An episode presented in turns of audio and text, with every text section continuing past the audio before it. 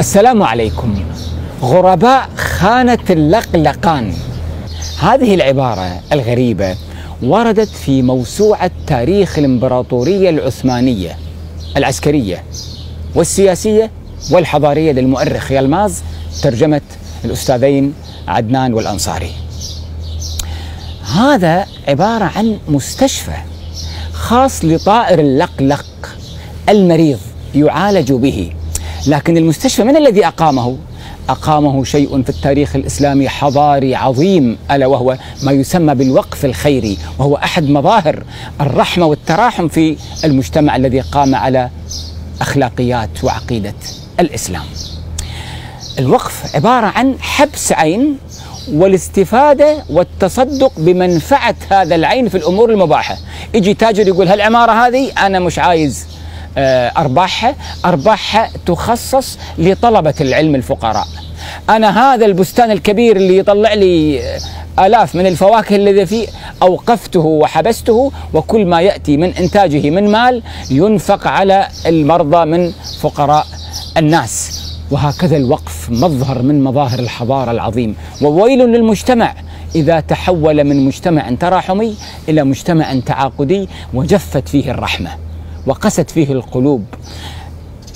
المجتمع التعاقدي هات خذ أما المجتمع التراحمي يلاحظ حاجات الناس ويتنازل وفيه شيء من المرونة والقيم تدخل في قضية التبادل التجاري. فما بالك عندما تكون هناك تضحية بما يملكه الإنسان للآخرين. عاد تريد أن تقرأ في الوقف الإسلامي وحضاريته وإنسانيته بما لا يخطر على بال؟ اقرأ في, في, في الكتب الكثيرة. منها كتاب مثلا من روائع حضارتنا للدكتور مصطفى السباعي رحمه الله. في وقف يسمونه وقف خداع المريض. يوقفون اثنين من الأطباء وراء ستارة كأنهم لا يعلمون عن المريض ولا يعلم ويتكلمون كلاما إيجابيا يعطيه أمل ويعزز عنده يعني الحيوية في قضية دفع والتجاوب مع ال ال ال الأدوية.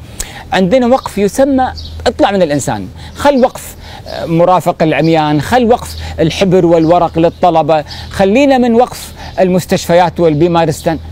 وقف الخيول الهرمة اللي موجود كان في دمشق. بعد ما كبرت من السن لازم ترعى.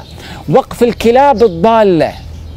وقف القطط المريضة. الكلاب الضالة أي غير المسعورة التي لا تجد من يطعمها وتموت آه، من الجوع. وقف مؤنس الغرباء. فقط الغرباء اللي يسافرون مكدودين يؤجر لهم آه، مجموعة مؤذنين من أصوات جميلة ينشدونهم من المدائح النبوية والكلام الجميل. الوقف مبادرة إيجابية تنبع من الداخل عززها الدين والتربية الإيمانية في قضية خدمة المحتاجين والفقراء والمكسورين.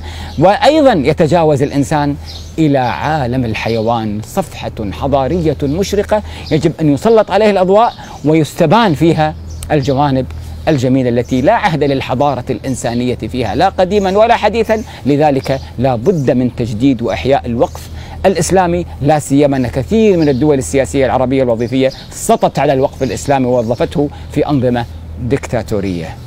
شكر الله لكم.